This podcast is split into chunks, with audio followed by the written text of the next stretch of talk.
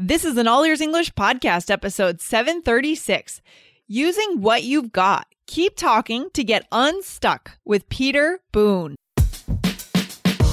Welcome to the All Ears English podcast, where you'll finally get real native English conversation and fluency for business and life.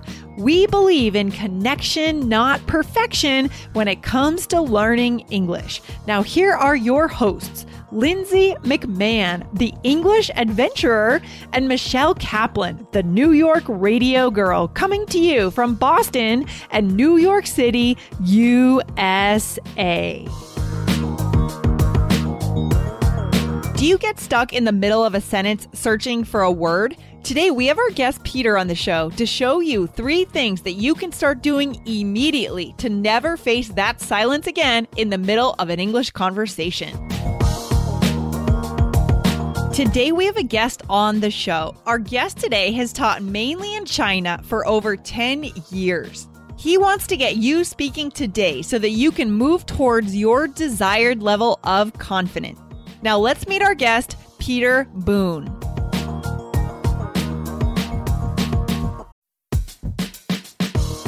Wondering about your fluency level? Take our simple English fluency quiz and find out if you're 50% fluent, 65% fluent, or 80% fluent.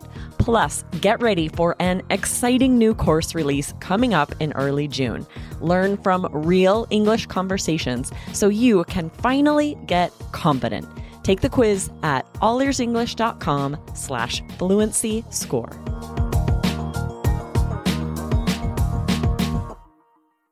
Hey, Peter, welcome to All Ears English. How are you doing today? I'm doing great, Lindsay. Thanks for having me.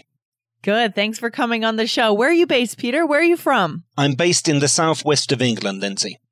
Excellent. Excellent. And so, how long have you been a teacher, an English teacher? I've been an English teacher for 13 years, uh, 10 wow. years in China and three years in England, one okay. of which online. So it sounds like you may be coming across a common problem that I bet a lot of our listeners are also struggling with. And that is kind of getting stuck mm. and not mm. being able to continue a conversation. Maybe because, because you're lacking vocabulary or you're having a mind blank. Have you noticed that? I've noticed it a lot. Um, it's very easy to worry about getting the perfect word or expressing yourself in the exact concise way you want and losing the ability to keep a conversation going with that fear and that worry about being perfect. Yeah, so you've seen this all over the world, I guess. But you said you were teaching in China, is that right? I've especially noticed it in China, but since okay. I went online and worked with students all over the world, I think it's common wherever you come from. It's not a cultural thing, it's a fear we all have of making a mistake. Yes, absolutely. I mean, that's why on this show, we always say that our, our method, our slogan is connection, not perfection, right? So, but I'm hoping that today, Peter, you can shed a little bit of light on this and give us a few more strategies on how to deal with this. First of all, where do you see this happening the most for your students? Does this happen during lessons with you? Does it happen in the business space with friends? Where does it happen? It happens in lessons. I've seen students who have a much lower or smaller vocabulary than their peers be able to express themselves much better just by mm. kind of being a scientist and experimenting with different ways of saying things without worrying about making a mistake and be able to express themselves much better.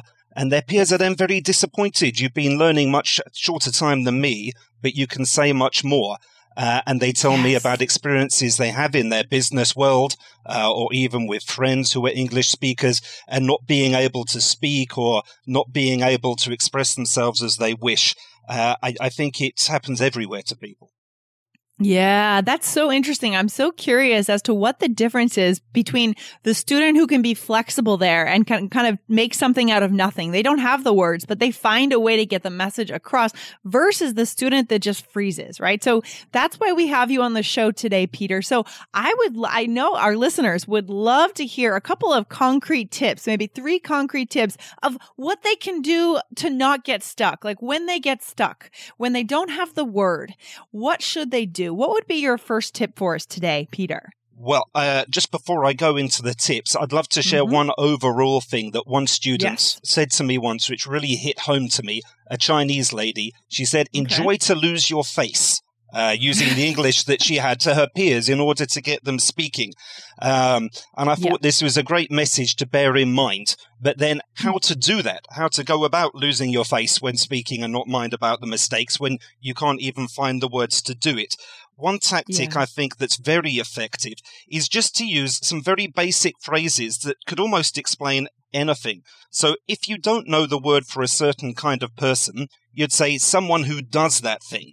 Let's say, for example, mm. you didn't know the vocabulary uh, for a certain kind of person. For example, Lindsay, um, I want to tell you about somebody who helps people in trouble, who helps mm. people when their money is taken. Do you know what kind of person that is? Mm. Yeah, sounds like a maybe a police officer or Fantastic. something like that. Exactly. So I couldn't mm-hmm. remember that word police, but I used the other words at my disposal to get there. Uh, maybe somewhere where I can buy food. Uh, somewhere yes. that's very convenient. It's on the street in every town. Do you know that kind of place? Mm, kind of like a grocery store? Fantastic. I'd just forgotten that word, but that's where I meant. Perfect. So someone who, someone where, something which, or the thing that you use to write down with. You know what I mean? You write, yeah. yeah what's that again? Mm-hmm.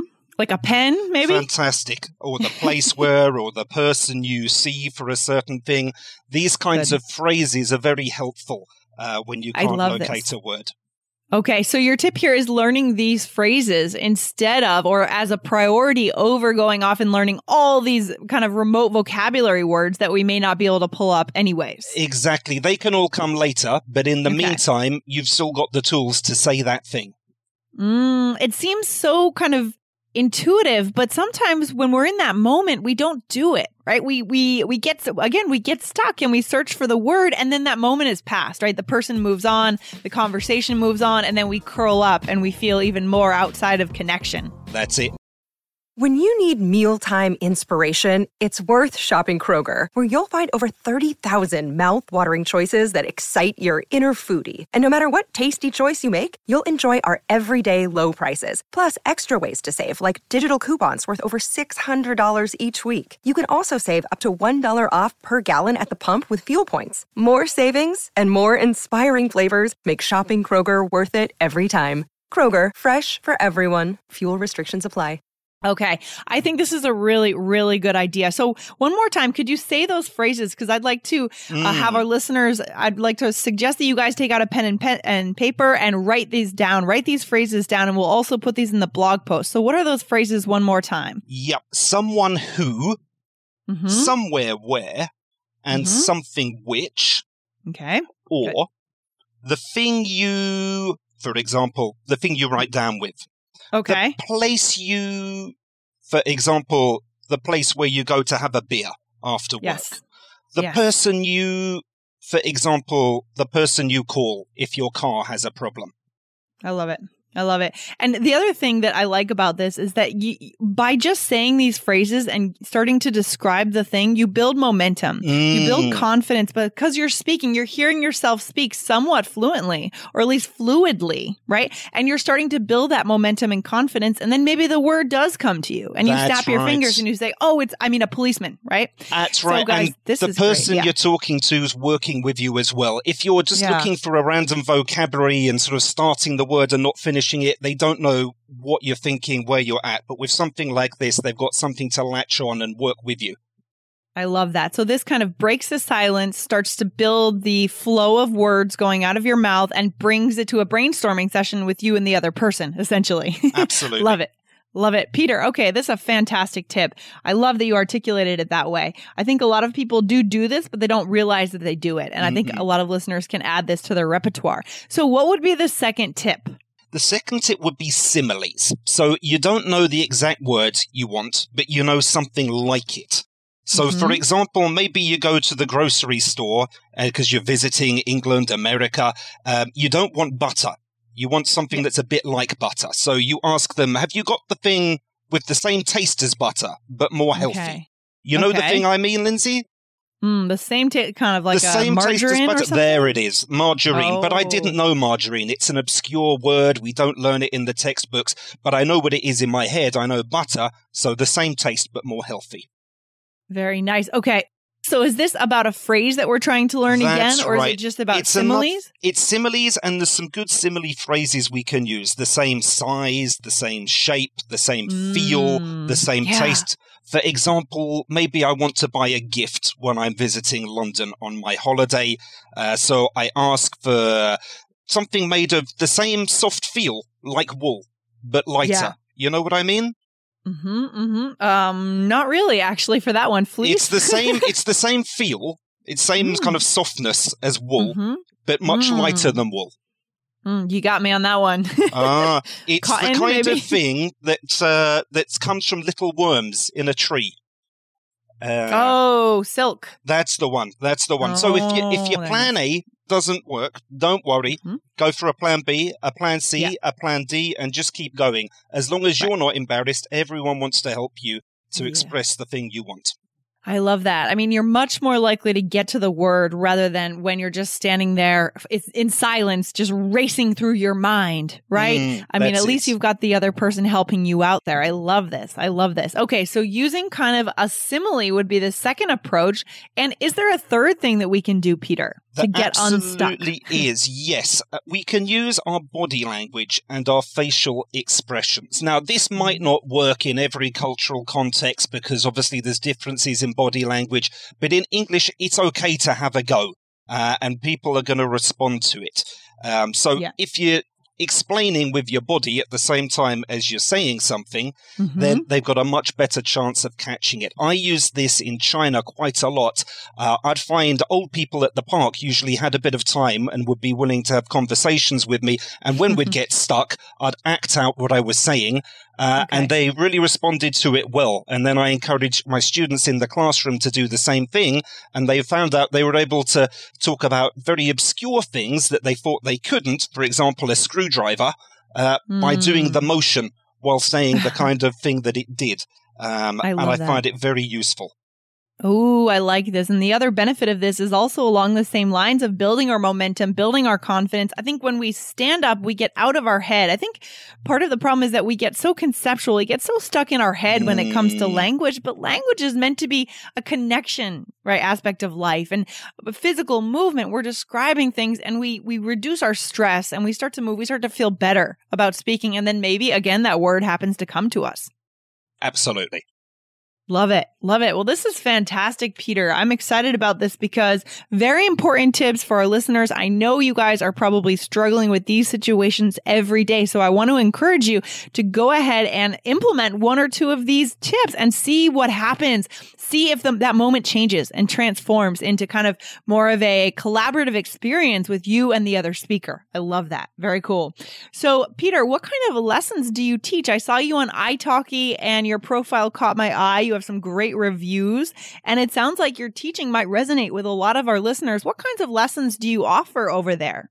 I do offer test preparations of all kinds, but I really focus on conversational fluency. So Okay. if you're in this kind of situation, if you use English at work or you're studying abroad and you're having a difficulty connecting or expressing yourself, I'd urge you to book a trial class with me and we can start putting some of these tactics into place and just get you speaking. Oh, I love it. I love that. So, guys, it's great that you've heard this podcast today, but this is just the starting point. Really, what you need to do is practice using these tactics, right? These three tactics. We need to learn these phrases, someone who, uh, somewhere where, that kind of thing, and get used to using them so that it is a tool you can pull out of your back pocket. Isn't that right, Peter? That's it. Okay, I love it. And then, Peter, how can our listeners find your profile? Yeah, once they've registered, they can go to www.italki.com backslash teacher backslash 2591540. Okay, good. Do you offer trial classes then? You mentioned a trial class. I absolutely do. Okay. Okay. Very cool, guys. So I recommend that. This is this is very applicable to the kind of English that we want to build, the skills that we want to build here at All Ears English. So, Peter, I want to say thanks for coming on the show today. Thank you very much, Lindsay, and thank you to all your listeners. Awesome. Have a good one. Thanks a lot. Have a good day. Bye. Bye now.